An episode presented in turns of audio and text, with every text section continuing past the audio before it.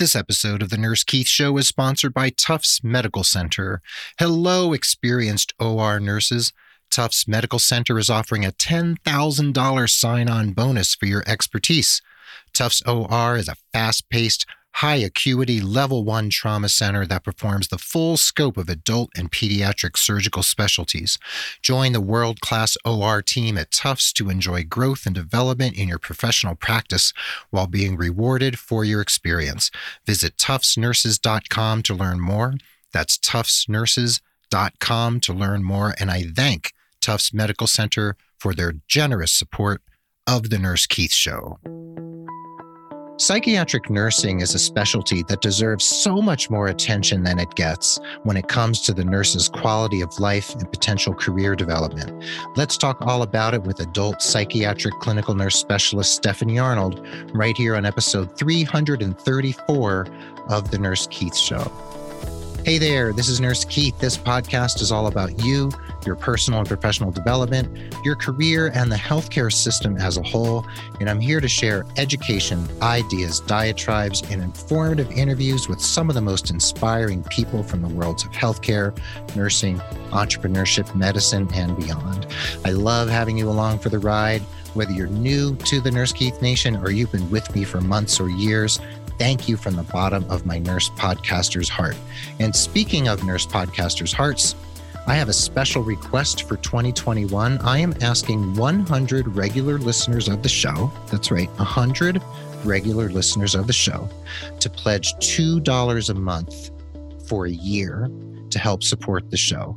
$2 times 100 would go a long way towards helping me cover the costs of producing and advertising and getting this show out there to as many nurses as possible. You can always pledge more over at Patreon and get some cool gifts and premiums, but $2 a month would be awesome. So head over to patreon.com, that's P A T R E O N.com forward slash nurse Keith to sign up and show your support for the show. And remember, you can always reach out to me at keith at nursekeith.com for holistic career coaching if you feel you need such or one of your colleagues or friends does. And if you mention the show, you get 10% off your first coaching package. And if you mention Stephanie Arnold, you'll get 15% off your first coaching package. The show notes for this episode will be at nursekeith.com forward slash the word episode and the number 334. And Stephanie Arnold, I am so glad you're here. You are so wonderful. We've had some great conversations prior to actually hitting record today. And in your estimation, let's just kind of jump in. Why is psychiatric nursing so awesome? Psychiatric nursing is an amazing profession. Uh, it's the best choice I, I ever made in in my life. And nursing in general is kind of a spectacular profession because it's a get in where you fit in profession.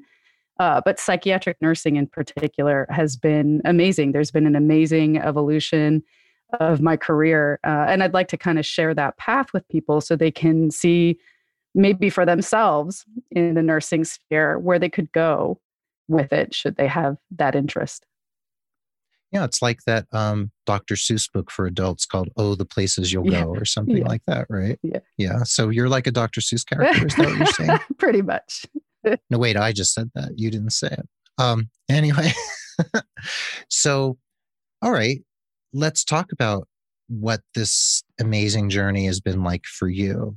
How can you characterize for us the nature of this amazing journey you've taken in your career? What would you like to tell us? Sure. Well, uh, I'll I'll start actually at the very beginning why I went into nursing in the first place. Uh, and I won't go on the way, way back machine, but long story short, I'm a cancer survivor, right? I was diagnosed with malignant melanoma at age 19. Clearly, I survived. I'm still here. But that was kind of the catalyzing force. I had this really strong internal drive to become a nurse after I went through that. And what I really wanted to do was help people with pain and fear. That was my motivation. And initially, I thought, mm-hmm, I thought I would be in the ICU doing this, or I thought maybe I would be an oncology nurse. And it surprised me as a, as a nursing student how much I loved psychiatric nursing because that's what I was doing with people. I was helping people with pain and fear, only I was doing it verbally, right? and and so that's where it took off i kind of found that i was comfortable in that arena and that i was able to do these things with people that that i had a drive for. And then you know from there my first job right out the gate was as a psychiatric nurse uh, at the rn level. Um, and then it continued it continued on from there and evolved over time. Um, and I, I, don't think that evolution is particular to psychiatric nursing. I think you can do it in, in any flavor of nursing. Um, but it, it's been quite a fun ride. Wow. And did you ever get the feeling like many nurses do that choosing something not nursey, and I'm putting humongous quote marks around nursey, would, you know, hobble your career or be professional suicide, like I was told back in the day? Did you have any concerns about putting your stake in the ground in the psychiatric nursing mental health world? It's a good question. I, I knew, you know, I knew even then that psychiatric nursing is not the most popular flavor of nursing. Mm-hmm. So I, mm-hmm. I, had a pretty strong feeling that uh, I would be, wherever I went pursuing psychiatric nursing, I would be needed and there would be jobs for me. Um, and so I, I, actually thought that I would have um, more opportunities within that arena versus less. Now, when it comes to switching back to medical nursing, had that been something I wanted to do, you know, medical surgical stuff, I knew that I would have to probably do some retraining. Um, but once I entered, I, I've never left the field. Yeah. So, right, going back in to medical and or surgical whatever nursing that that can be a little bit of a liability and i hear you on that from my own perspective mm-hmm. but if you kind of know if you know what you want and you know what lights you up mm-hmm. like i have a client i was talking to today who's been a nurse for five six years. She's been in the or most recently and she really wants to do research. And mm-hmm. people keep warning her you know about how you know you're never going to be able to go back to the bedside. She's like well but this is what i love. Like this is where my heart really is taking me and where my brain is taking me. Mm-hmm. so your heart and brain took you into psychiatric mental health. Yes. And you've done you've done a lot.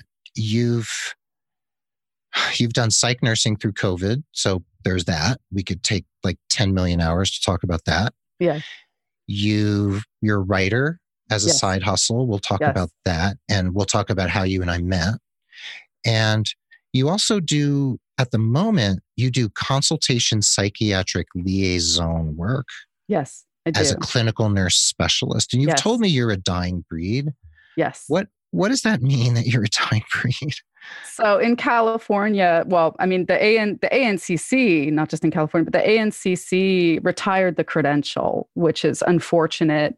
And, and I believe it was because of lack of interest in the program. There weren't enough students enrolling in these programs and getting certified as a psych CNS to maintain the credential. So I'm grandfathered in. Uh, and now oh. I think a oh. lot of the the focus is now being a psychiatric nurse practitioner. And a psychiatric nurse practitioner can do what a psych CNS does, right? Psych psych NPs do mental health counseling and they also do a lot of prescribing uh-huh. for mental health uh, illnesses. The clinical nurse specialist focuses much more on being a clinical expert in the field and much, much more on the mental health counseling side of things. Can you prescribe? Can a CNS prescribe?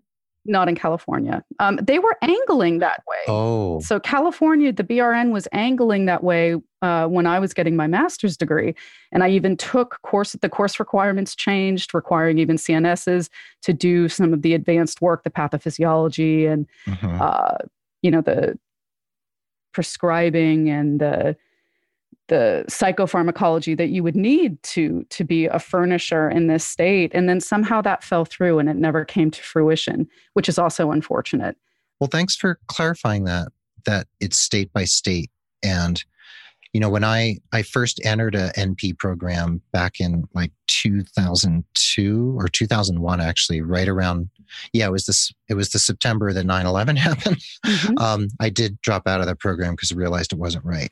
Um, but some of my colleagues who came in with me were going the clinical nurse specialist route, mm-hmm. psychiatric mental health. And I always wondered, like, what happened to that credential? Because you don't hear it anymore. And now mm-hmm. you've explained it. It's been a wonderful that. career choice. And and so again, what's great about the nursing profession in general is that uh, particularly when you go into the clinical arena, when you when you get a master's degree in a clinical arena or greater, if you go on to a terminal degree, mm-hmm. there is nothing you can't do. You hmm. can be a clinical expert in the field you can be an educator, you can be an administrator. Um, mm-hmm. and so I'm really an advocate for when people are looking to advance their career, my general advice is go clinical. Because even if you don't stay in the clinical arena, you have mm-hmm. all the freedom to then move around from from you, that. You mean in the psychiatric mental health world, go clinical? Really, or any. Um, mm-hmm. it, in, so I'll give an example. In my yeah. case, I, I have taught. I taught uh, mental health nursing at UCLA to both mm-hmm. graduate mm-hmm. and undergraduate nurses. Uh, I've also done. I've been the, uh, you know, the teacher at the bedside teaching bedside the clinicals, the clinical instructor teaching bedside psych nursing mm. to these students. Um, and that's what you can do that's one of the benefits of clinical expertise is that you can go kind of this academic route now the research route you have to continue on to the terminal degree generally either a dnp or a phd yes that's right yeah terminal degree always sounds funny to me but i, I get why it's like really i'm not studying death and dying um, or maybe I am. Um, it's always a funny concept to me. Yeah. It's like you can't go any further. You've reached the terminal, you know? Yeah. yeah, it's like clinical nurse specialist to terminal B. Um, sorry, I'm I'm punchy at the end of the day. Um, so the 21st century has presented a lot of different uh, what would you say? I don't even know paradigms for us to grapple with. Mm-hmm. I just mentioned 9 11, September sure. 11, 2001 that's kind of how we started the century and the millennium, right? Right. And now we have the COVID 19 pandemic. COVID. And you were doing disaster service work for site COVID response in the inpatient space. Yes. And I remember you and I were first introduced, and we'll talk about that later. And we were going to record, and then you went off to do this disaster service work. So, what do you feel? We'll get to the COVID stuff specifically, but in terms of the 21st century, mm-hmm. what does pursuing psychiatric nursing mean now? You know, so we see trauma. Trauma is is the face of COVID. And, mm. you know, patients were traumatized, families are traumatized, clinicians were traumatized. It was very, very tough time. Um, it, it changed the paradigm shifted patient care the way everybody does patient care completely changed during covid yeah. in icu um, everything changed even even in psych nursing everything changed so um, you can imagine you know some for psychiatric patients in an inpatient space it can be a, a scary experience at baseline and mm-hmm. then you mm-hmm. add kind of the trauma of this pandemic to it and patients who might for example have uh, paranoia as one of their symptoms, having to face clinicians who are in head to toe gear, right? So it actually, the paradigm shifted to be much more, much more caring and hands on, even with psychiatric patients. Hmm. So in the past, I'll, I'll, give a concrete example. In the past, there was uh, kind of just this general knowledge that you you don't put hands on a psychiatric patient very often. You don't shake hands a lot um, because touching can be misinterpreted by a patient who is not mentally well. There can be mm-hmm. transference, right? And so generally that's avoided. And I found that that went right out the window during COVID. During the pandemic, when your patient is scared and they have clinicians who are, you know, wrapped in layers of protective gear, um, I would ask the patients, Are you scared? And if a patient said yes, I would say, Would you like to hold my hand? Mm-hmm. And I would do walk in talks with psychiatric patients holding their hands. And it there there wasn't a particular issue with transference. It was actually extremely helpful to be caring in that way. And I felt it really changed my perspective on on the job, on the work, because I felt really touched and privileged to be able to be with these patients and to help in that way. Um, so it shifted. There was a shift there towards extra caring. And you know, there's some you've heard talks of moral injury. Yes. Right. Where for for example, you know, in ICU, clinicians are having to hold up an iPad of of a patient's family member so they can mm. speak mm. to the patient if they're potentially, you know, dying. And and how wounding this was for clinicians to have to provide care in this way. Mm-hmm. Um, I find that in in psych nursing, um, having this shift in paradigm towards being a little bit more caring um, helped me as a clinician during the pandemic, hmm. during this hard time. Thanks for sharing that. And do you feel it helped you? What would be the right word? Like psychically or oh, psycho emotionally or spiritually absolutely to be able to, be to, able to have gratitude yes mm-hmm. to be able to have gratitude during you know a terrible pandemic and to be thankful for what you can do um, during a very stressful time for clinicians um, helped me enormously wow that's that's a real testament to what we've been through yeah and what you've been through and your patients and you're right the paradigms um, the paradigm shift the sea mm-hmm. change that mm-hmm. you're tapping into and you're sharing with us here. And I just want to ask just on a on a biographical level, how long have you been a nurse? Uh 2006. So it's been 15 years. 15 years. And I know you had an undergrad degree in Celtic studies from yes. UC Berkeley. Yes. And then your MSN was Cal State Los Angeles. Correct. And you're also in a DNP program at University of Alabama. Yes, I am. Yeah. And is your DNP work um is it based around trauma? Like are you going in that direction? What what is the attraction of that like we just talked about a terminal degree? Like what would you like to do with that? Especially in relation to what you've just been talking about Oh, yeah. Yeah. So the DNP is a clinical doctorate that really is expanding your expertise in the clinical arena. And I think the role, there's a lot of confusion over roles. Why would someone do a DNP versus a PhD? What's the difference? Mm-hmm. For someone with a DNP, what you're going to be doing in a clinical setting, at least generally, is uh, finding, you know, guidelines, national guidelines, gold standard recommendations, and implementing programs in your setting to make those recommendations come to fruition where you are. Um, so it's a lot of quality improvement, it's a lot of project, uh, large scope project work in clinical settings. There can also be focus on leadership, um, but mm-hmm. it, it's really kind of a more narrow clinical focus. Where a PhD is where you're getting into, you know, big time academia, where you're learning um, kind of the bones of how to create a successful research project uh, and grant writing and uh, and it's amazing you know and and a lot of some people do both some people do the yeah. phd route they do double terminal degree which yeah. is way beyond my ken to even think about and so uh, to answer your question though for me uh, my what I hope to do my my um, project for the DNP is to look at compassion fatigue in in county safety net workers. Uh, and county I think the, safety net workers. Yeah. So my hospital, uh, Harbor UCLA Medical Center, is mm-hmm. a safety net hospital. Um, and I want to look at compassion fatigue in clinicians in this hospital. And I think uh, the pandemic is is also going to create a shift um, mm-hmm. where I once had baseline data on levels of compassion fatigue. Now it's going to be different. So I hope to, in the near future, hop back in, get a new baseline, see what levels of compassion fatigue and burnout are like, and then do something about it to help clinicians, particularly after this pandemic. Wow, beautiful. Okay.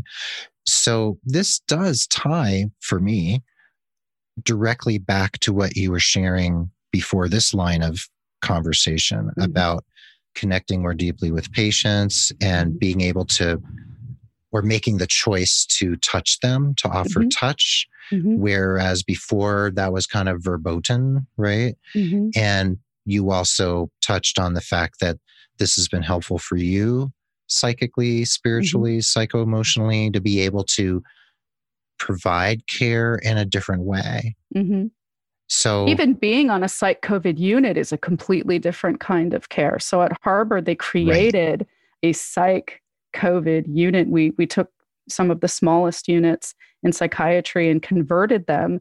Um, and there's a reason that we did that. They they rather expertly uh, converted these units so that we could prevent spread of COVID to other patients because in, in inpatient psych these are ambulatory patients they're not mm-hmm. confined mm-hmm. to a bed generally they're up and they're mobile and they're walking about i don't know if you heard the news report um, out of south korea there was an inpatient psych unit right when uh, covid was taking off there and the entire inpatient unit in south korea converted hmm. positive covid something wow. like 200 patients I did not hear that story. Right, because these these are ambulatory patients in open units, right? Mm-hmm. So there's a huge risk to patients. And so this was a new frontier for me. Yeah. Wow. So you were working on a a COVID positive psych unit and a Correct. psych ER during that period. Correct. Wow. Okay. So we're going to take a break and I want to talk about how we met and the, sure. the context in which we connected and also the novel way that course material that you're writing is being presented by the organization that brought us together. Sure. And also, you know, writing as a side hustle and what that means for you and for me and where your sources come from and, you know, what how you see that fitting into your career and whatever else comes up because there's so many things to talk about. Yeah. So if you don't mind, we'll take a quick break and then we'll be right back for the second half of episode 334 of The Nurse Keith Show. So now we're going to take a pause for the cause for just a moment. I have an important message from our generous sponsors at Tufts Medical Center, which I'll add parenthetically is located in the glorious city of Boston, Massachusetts, where a number of my beloved family members and dear friends, and admittedly a piece of my heart, happily reside. Tufts is a world class healthcare organization with world class nurses. Tufts is growing, and they're looking for excellent nurses to be a part of their future. You'll find rewarding nursing opportunities in many advanced care settings, such as critical care, med surg, and OR, where you can practice alongside other expert professional nurses. Not only is Tufts MC one of the nation's most prominent academic medical centers, it's also a place where your voice as a nurse will be heard and appreciated. Isn't it time to bring your expertise to Tufts Medical Center, where you'll be valued for your input and respected for your knowledge? Nurse recruiters are waiting to talk to you about their immediate openings in critical care, med surg, and OR. Visit tuftsnurses.com to get started. That's tuftsnurses.com to take your nursing career to the highest level. And I thank Tufts Medical Center for their generous support of the Nurse Keith Show please consider becoming a patron of the Nurse Keith Show, just like other listeners who value the show so much that they're willing to give just a little bit each month to support the work we're doing here. And now in 2021, I am making a special request for 100 regular listeners, that's you, to pledge $2 a month for a year to help support the show and keep things moving along. $2 a month is less than buying me a cup of coffee every month, and you're going to get some great audio awesomeness in return for your generous support. So head over to patreon.com, that's P A T R E O N.com forward slash Nurse Keith to show your support for the Nurse Keith Show.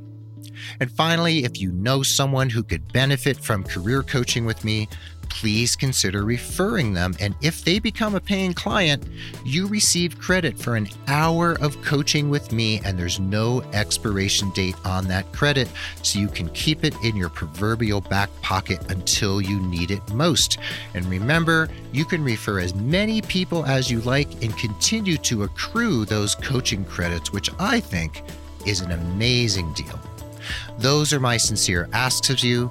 And I want to thank once again Tufts Medical Center for their generous support. So now let's dig back into today's topic. And welcome back to the second half of the episode. Please remember the show notes are located at nursekeith.com forward slash the word episode in a 334, where you can learn all about my guest and new friend of the pod and my new friend, Stephanie Arnold.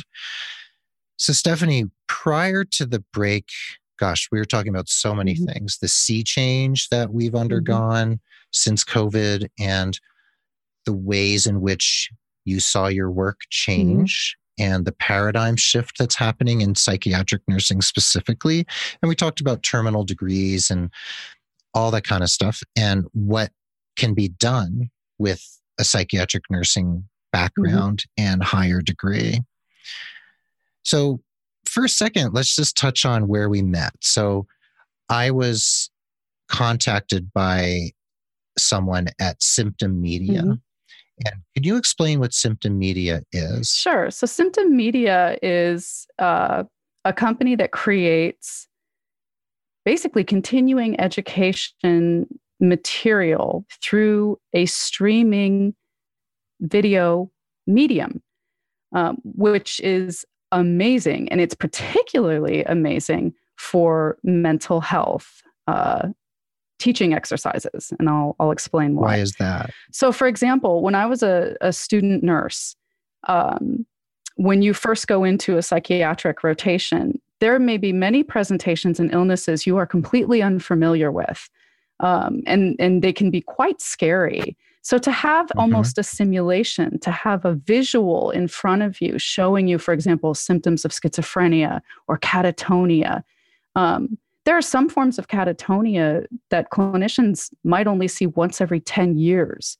So to be able to mm-hmm. have like a spectacular representation of what you can see put right in front of you, it's an incredible learning experience. And I wish so much that I had had something like that uh, when I was a student. And I know, I know that would have helped many in my cohort and even of students I've taught in the past.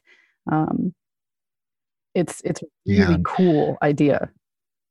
It is a cool idea. And I was really struck by it because Andrew Rubin from Symptom Media reached out to me and we were looking at ways in which we could partner. And he wanted me just to check out some of the courses. So I watched, well, I actually took a bunch of the psychiatric, well, they're all yes. psychiatric. I took a bunch of the courses and how it, how it struck me is that you have the clinician explaining, kind of lecturing about what is happening. Mm-hmm. And then you actually have interactions filmed between the clinician and an mm-hmm. actor.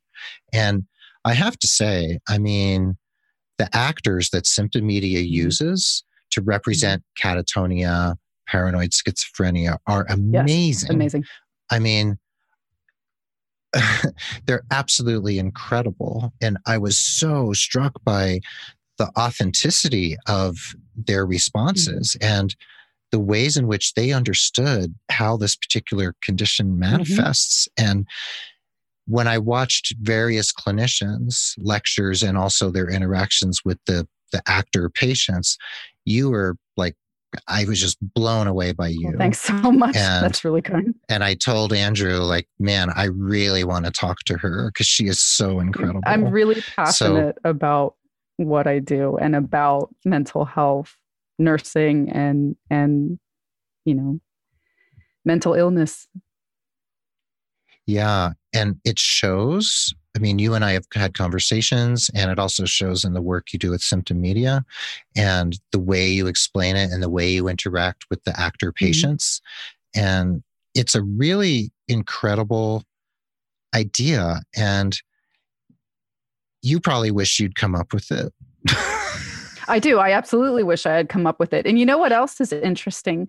Uh, think about the pandemic and and what asynchronous learning means for I mean, an entire national cohort of nursing students who had their clinicals dwindle. So I this the the pandemic really negatively impacted um, I'm sure nurses, physicians, social workers, ancillary, you know, healthcare students, mm-hmm. uh, because opportunities for doing their clinical learning in the clinical setting just in some cases evaporated. Absolutely. And so being able to have this kind of asynchronous learning and simulation style learning, uh, it's it's novel and it's cool. uh, and it's just in time. It's just what people need. And also for working for working clinicians who are furthering their career. Um, you, you know, if you need to if you need to learn about schizophrenia in the evening, this is a great way to do it. It's very true. And let's just clarify something. I know what asynchronous and synchronous learning means. You know what it means. So, can mm-hmm. you explain synchronous and asynchronous in case there's sure. someone listening who's like, what does that mean exactly? Sure. So, synchronous learning is where you're do- doing learning, for example, in a classroom setting or even online, but at a, at a prescribed time. So, you're there with your instructor, uh, usually not necessarily one on one, but classroom instructor at a set time. Uh, asynchronous learning is when you can do your learning on your own time uh, whenever you'd like. And it's generally online, although it can be with written materials as well. Yeah, right. Thank you for explaining it so clearly. And there's a lot of asynchronous learning now, like self paced mm-hmm. um, RN to BSN programs where you take sure. the courses as you want to. And there's some schools where you can take course after course after course and kind of like blaze through a program really quickly, or it can go really slow for, let's say, a working mom who sure. can only take one course every, you know, every semester at best, right? So yeah. asynchronous learning is really helpful for people who have lives that are complex and they have a lot of responsibilities. Yep. So Symptom Media offers this sort of asynchronous learning where you're not simply watching a lecture and then taking a post test to get your your your CEU. You're actually watching a lecture and then interspersed with that are the actual conversations between the clinician and the actor. And I want to ask you a question about that. Sure. What is it like working with the actors? How is it like what is it like when you're in the room with them and they're in character Sure. I think that this would be probably a better question for Andrew Rubin. Um, but from from my conversations with Andrew, they are really spectacular. They are really spectacular actors. Uh. And I mm. don't know, I know that a lot of the material is being written by clinicians. So they're, they're, it's a wealth of knowledge and sometimes even a lifetime's worth of career knowledge going into framing those scenes um, and the actors do tend to pull them off spectacularly. Um, yeah. I've been I've been equally impressed. Yeah. And when you're in it with them, I just want to understand from just from watching, because it's fascinating. Mm-hmm. When you're in it with them, do you sort of sink into, you forget they're actors and you're just doing your thing as a clinician? Totally. Yeah. You yeah. really get there. Yeah. Yeah. That's amazing. It must be an interesting experience because you're not an actor, right? And no. or are you? Is this the new frontier for Wait, nursing? Are you? no, I'm no. not an actor. Okay. No, but um, yeah, and in, in fact, just even doing the kind of lecture material for symptom media um, is is genuine teaching. So this is genuine clinical expertise going into it. Mm, it's amazing. So this is a side hustle for you doing yes. the stuff with symptom media and you're it it's it's so instructive and so novel like we said and and it's really cool. It's just a really cool model and i hope that symptom media really catches on and i hope this I episode of the show helps bring more people there. And you also write as a side hustle like i do. Yes. Do you write about clinical stuff? Are you writing more research oriented stuff? Like where where do you find your writing takes you in your career? Sure. So this is interesting. So this was also something that that I stumbled into. Um, LinkedIn had a big part of it, and Twitter had a big part of it. Um, so I, I, write for a kind of rational preparedness website called The Prepared. Uh, and it was all, it began as me curating COVID material because on Twitter, for example, I had never had a Twitter account. I, I created Twitter, my Twitter account in January, I think, of 2020, because I was desperate to get my hands on relevant material for COVID. I had hmm. seen in December that something was going on in Wuhan, and I was trying to understand it. And it turned out that Twitter was the fastest source of information, mm-hmm. but you're also you're hit with a deluge of information. You and are. difficult to know what is disinformation, what is real, what's generalizable, what's not. Mm-hmm. And so I began just reposting things that I felt I was kind of, there's a lot of noise. And so what I did was pick the salient information out of the noise and boost, signal boost what was salient. And so um, that's how for for that particular form of health writing, where I'm basically curating COVID news, they found me. Um, and the hmm. same with Symptom Media. Symptom Media, Andrew found me uh, on LinkedIn. LinkedIn has been enormously helpful for me. Uh, so he shot me a message and said, "Oh, I see your interests and your credentials and what you do you know, would you be interested in this? And I said, oh, I just happened to have, I had just completed a video course on therapeutic communication. Hmm. And so I was able to share that through LinkedIn. Oh, here, take a look at this. Maybe this is relevant. And, and that's how that bloomed. So wow, it was really positive social media experiences. Can you repeat that? Positive social media experiences. Positive social media experiences. Yes. I didn't pay you to say all this. No but you are an example of someone who has leveraged social media, specifically Twitter and LinkedIn. And LinkedIn, actually, I call it, and many other people call it, it's a search engine disguised as social media. It's really about finding people and being found, really. That's what it's really about. And you've leveraged it. And, the, and it did a spectacular job because he actually he was able to use LinkedIn to find someone who matched what they needed. Mm-hmm right? Yeah. Um, and it was it was a surprise to me, um, really serendipitous, and I'm I'm really glad for it. Yeah, and, and just imagine if you had a bare bones profile like so many people do without a photo and without a mm-hmm. without any real information with anything that would tell someone exactly you know what all your expertise was and why you're so good at what you do and why you're worthy of someone reaching out to and saying hey let's let's chat right? So if mm-hmm. you don't have that presence then your stake isn't in the ground there digitally speaking and those opportunities aren't going to come along. Sure and i know a lot of students say why do i need you know why should i make this? Why should i invest time in doing mm-hmm. this? and it's absolutely worth it. Yeah and and you're right that you characterized Twitter and LinkedIn, anywhere you go online like that, there's a lot of noise and mm-hmm. you have to filter it out. And once you learn how to do that and you find your people, you find your tribe, you find the groups and the conversations that are happening, and you tune in to the, the streams of conversation, the threads that mean something to you that you've identified as valuable, you just don't know what's going to happen. And look what's happened for you, mm-hmm. right? So, in the end, you could say that LinkedIn caused you and I to meet because if Andrew hadn't have found you, yes, I think he probably found me through LinkedIn too. He that these connections would never have happened. And my that's just how my life works basically these days. Oh, totally. It's it's all about connection and, and networking. And yeah. And it's also interesting to me that nursing made me a writer. Isn't that interesting? Yeah. It made me one too. Um, by by, gosh, I've told the story too many times on this show, but I kind of fell into it. I, I kind of stumbled, like you used the word stumble earlier. Yep. I've stumbled yep. into all sorts of things like podcasting. And it just, these things kind of happen. And when you put yourself out in the world as a professional and you take risks and you talk to people and reach out and you reach back when people reach out to you and you have a presence out there in the world, these sorts of things have more of a tendency to happen than not right mm-hmm.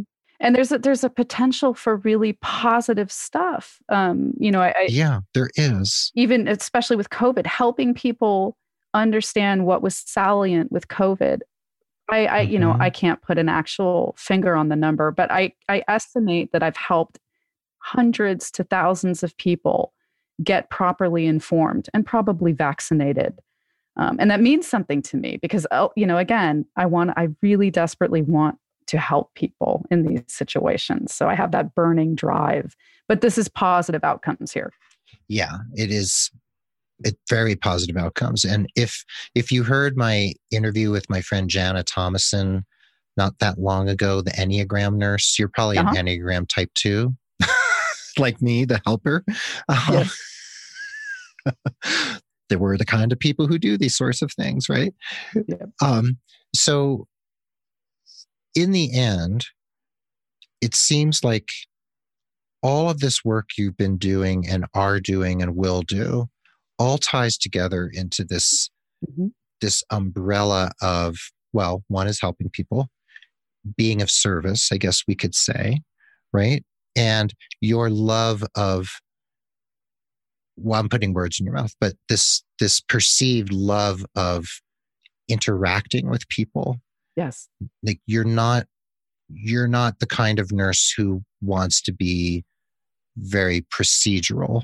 You want to be relational. Is that true? Oh it's all about talking to people. It is my modus operandi. Mm-hmm. and tell me more about that.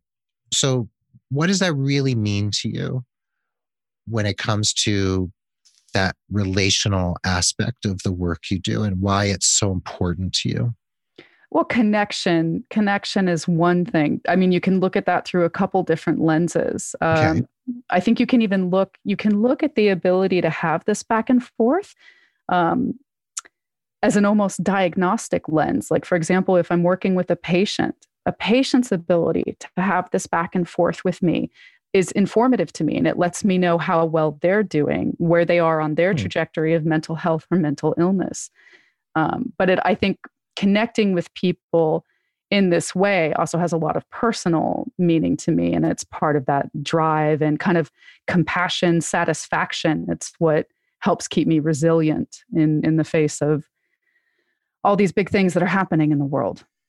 Compassion, satisfaction. Yes. Tell me more about that. So, compa- compassion satisfaction is when you get meaning uh, out of your work. And it's really kind of the polar opposite of compassion fatigue, where people oh. are getting burned out by what they do.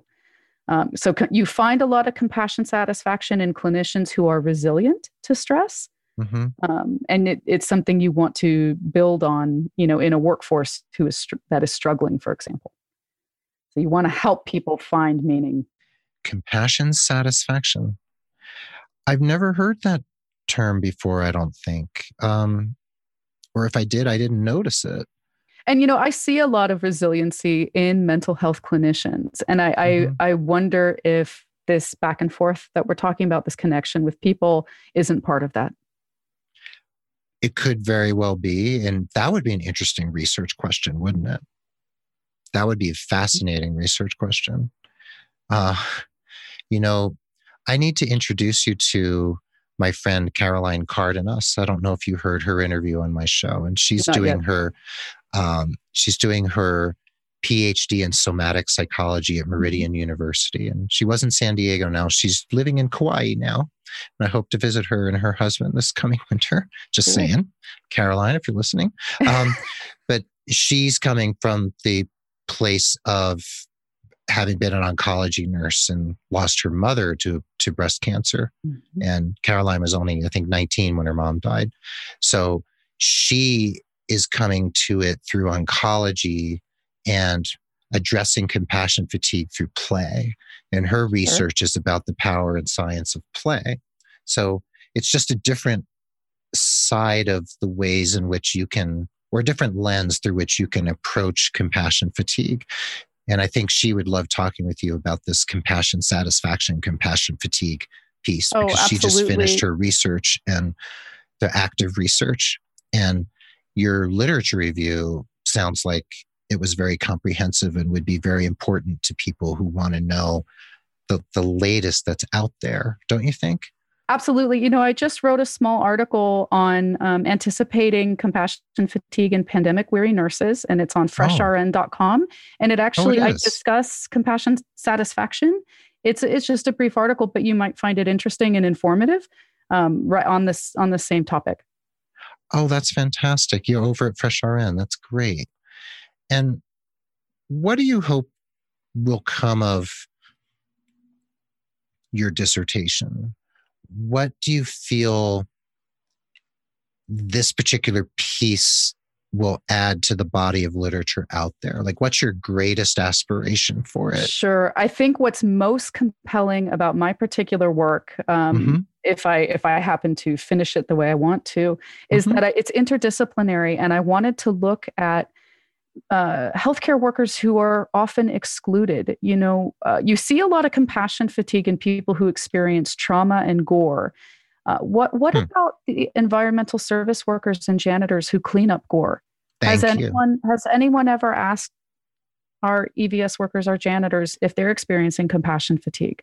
So mm-hmm. it, we we really want to look at a broad group of healthcare workers uh, and and not have blinders on when it comes to looking for compassion fatigue. And I think that's the most compelling thing uh, that I'm doing. Now, addressing compassion fatigue is a whole different issue. I honestly feel that the best way to address compassion fatigue in pandemic weary healthcare workers is to give them some time off.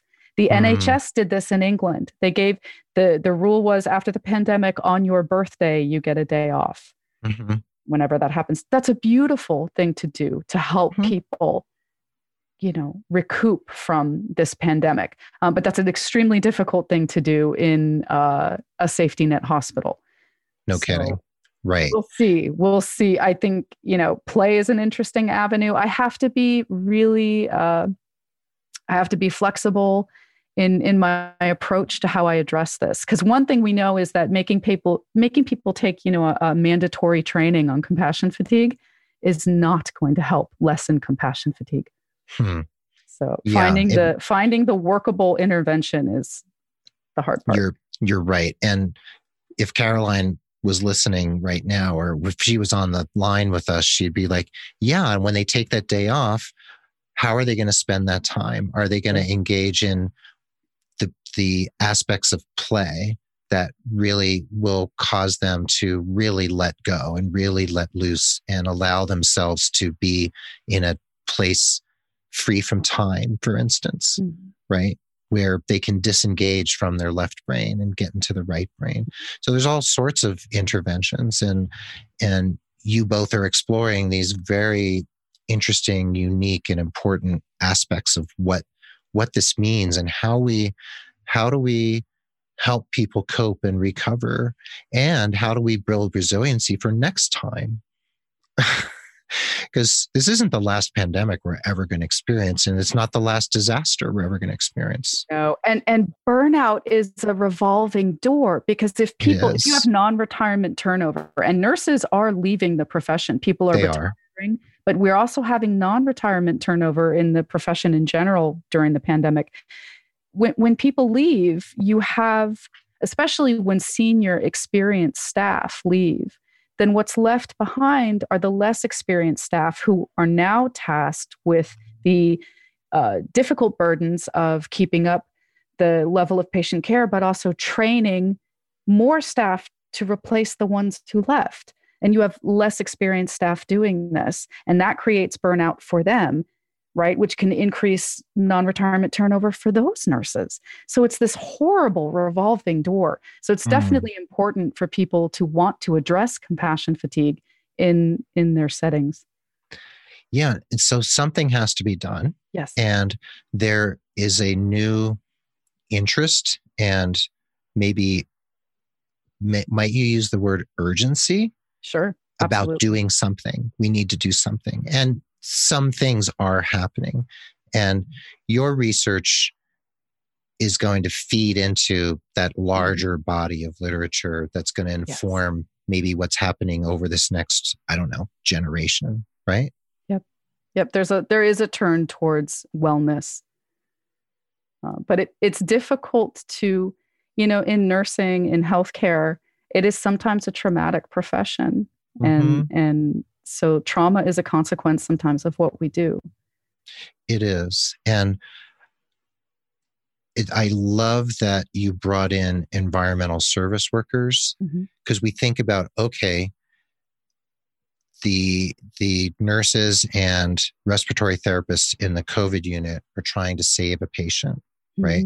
And the patient dies, and they were there with the iPad and the the family were saying goodbye and crying and you know all that trauma and then when that patient dies they they you know do what they need to do to lay out the body etc and then they doff all of their PPE and they leave the room and do we really think about, and thank you for bringing this to our attention today, the environmental service workers who then come in, mm-hmm. risking their lives as well, mm-hmm.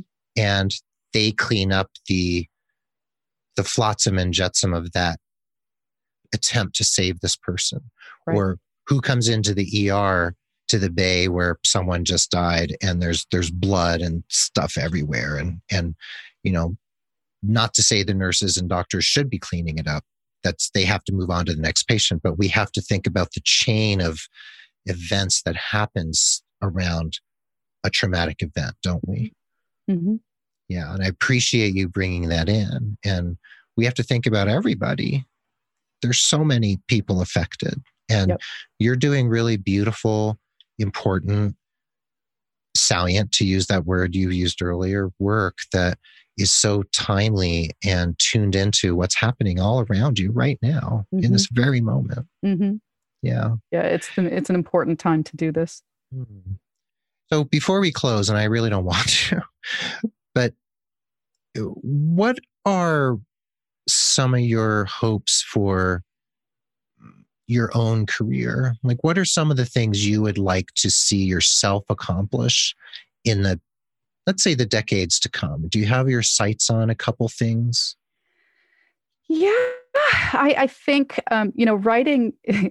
writing is something I was always afraid of, and I don't know hmm. why. Um, nursing has made me relatively good at it, um, and and I'd like to see where that goes. Um, okay, that's I, fair. I would like to, I want to continue in my clinical liaison work, which is another kind of uh, flavor of, of psych nursing that many people might not even know about. Um, but that's been that's been really meaningful to me and and that will continue i hope to teach again in the future um it, it's i'm i'm floored by all the opportunities i've already had it, hmm. it's really amazing to me um, and I'm thankful too. And I also feel just personally, I, I, want to give back to my profession. I want to give back to the profession that has given me the life that I have. Um, that's a beautiful statement. yeah. And I would like to see, statement. I would like to make more psych nurses. I would like more people to go into psych nursing because it's a wonderful quality of life for the clinician. Uh, and mm-hmm. I don't mm-hmm. know that people know that, and they should. Well, I'm I'm glad you're you're you know elucidating that. And before we really do go, I just want to ask: Can you very quickly tell us what a psych liaison is? Like, what does that mean? Sure. Sure. So, uh, a psychiatric clinical liaison nurse, and this can be done at either the RN level or at the advanced practice level, generally uh, consults on unit medical units on patients who have concomitant mental health needs. So, for I example, see. if someone has mania and they're in a car accident, right, and they're in traction on ortho, but they're still floridly manic and they need mm-hmm. to be managed, you go up and you help either by doing bedside counseling with that patient or by doing liaison work with the primary team and the nurses to help manage the behavior of the patient. I see. Um, That's what I figured, but I wanted you to explain it. And yeah. that that you know that speaks to, I don't know, I might be going out on a limb here, but that liaison work, that coming in as a, as an outside agent in a way and mm-hmm. in, in kind of bringing yourself into a situation and helping ease and helping smooth the ruffled energy that's happening to help mm-hmm. the patient to consult with the team mm-hmm. to assuage the concerns of the team because yes. they might not really have the clinical acumen and can to understand what do we do with this floridly manic person who's in traction after this right. accident right right right so this feeds back into what you and I were talking about earlier about your desire to serve and your desire to to connect yes. and being a liaison is like, I mean, you're a conduit. Yeah. Right. Yeah. And it's it's really special, you know, both to work with patients, but also to work uh, with staff and to be able to meet people and connect with staff and and help them. Uh, and and you're easing you're easing anxiety with teams as well. The teams yeah. who are working with this patient. So Yeah. it, it's pretty it's pretty neat. Yeah, I, I, I just had this image. I get these images sometimes. It's not. I'm not like I'm psychic or something. It's just these things flash to me, and and I I see you as this this um. And you got to bear with me here. I see you as this this beacon in a way, and you have all this light to to share with others, and you bring it into that kind of medical space and then Mhm. you bring it into the educational space and then you're bringing it into writing and all these other places where you where you're doing your work and now research and going for that terminal degree and wanting to bring some of what you've you've experienced and perceived to the body of literature so you're you're you're having this this very pervasive this ability to be this pervasive presence pervasive in a good way um, to be able to bring your expertise to so many different places and i'm wondering how satisfying is that to be able to have impact on so many different levels it's neat. It it is just amazing to me how it's kind of all coming together and almost syncing right Hmm. now. Um, but I think that's you know people talk about flow. That's Yeah. what happens when you get into flow. that's great that's great and you're in it right now in your career kind of in the big picture and you're also a mom right Yes, I am. I have three kids. yeah so you've got the the home life as Yeah. well and you're a you're a multi-dimensional person with you know you've got children and a family life and then your clinical life and then you've got your writing and then you've got your phd so you know i, I guess you just kind of sit around eating bonbons most of the time because you don't you're not doing a whole lot I, I'm I'm a project oriented person, and I I joke Mhm. with people that having a project to work Mhm. towards is my self care. great can i quote you on that Yeah. All right. That's beautiful. I love that. Having a project to work on is my self-care. If that works for you i mean whatever gets you through the night right? Yeah. that's that's what you have to do. And man i wish we could talk for another hour or two because there's so much more. And we'll circle back at some point later this year or next year and have you back. And That'd be great. maybe oh maybe we should come back when your dissertation is done That would So, be amazing. let me light a fire under you and let's do that in 2022 Sure. okay Thank you so much for having me. Uh, this is a really neat opportunity, uh, and it's it's great to work with you too. Oh, thanks, Stephanie. This is great. Well, there you have it. Thanks for listening to this awesome episode of the Nurse Keith Show that I really didn't want to end. And the show notes will be at nursekeith.com forward slash the word episode and the number 334. And I hope you feel uplifted and empowered and inspired from this episode and take some inspired action in the interest of your personal and professional development, whatever that looks like to you. And if you need personalized holistic career coaching, shoot me an email at keith at nursekeith.com. Mention Stephanie Arnold and you'll get 15% off your first coaching package. And please consider becoming a patron of the show. $2 a month for a year would be really amazing. And if you could do that, I would just, I would get down on my knees and thank you. It would be a real privilege if you would support the show. The Nurse Keith Show, speaking of privileges, is a proud member of the Health Podcast Network at healthpodcastnetwork.com, one of the largest and fastest growing collections of authoritative, high quality podcasts about health, healthcare, and medicine anywhere in the world on the internet or elsewhere. And The Nurse Keith Show is adroitly produced by Rob Johnston of 520R Podcasting, and Mark Capispisan is our stalwart social media ringmaster. I'm grateful to Rob and Mark for keeping the wheels turning in the right direction because who knows what would happen if they weren't around. Be well, dig deep, seek joy, keep in touch. This is Nurse Keith saying adios till next time from beautiful Santa Fe, New Mexico, and my friend and friend of the pod, Stephanie Arnold, bidding you adieu from Redondo Beach, California. Redondo Beach. Thank you so much, Stephanie. Thanks for everyone to, for being here. And we will catch you on the flip side.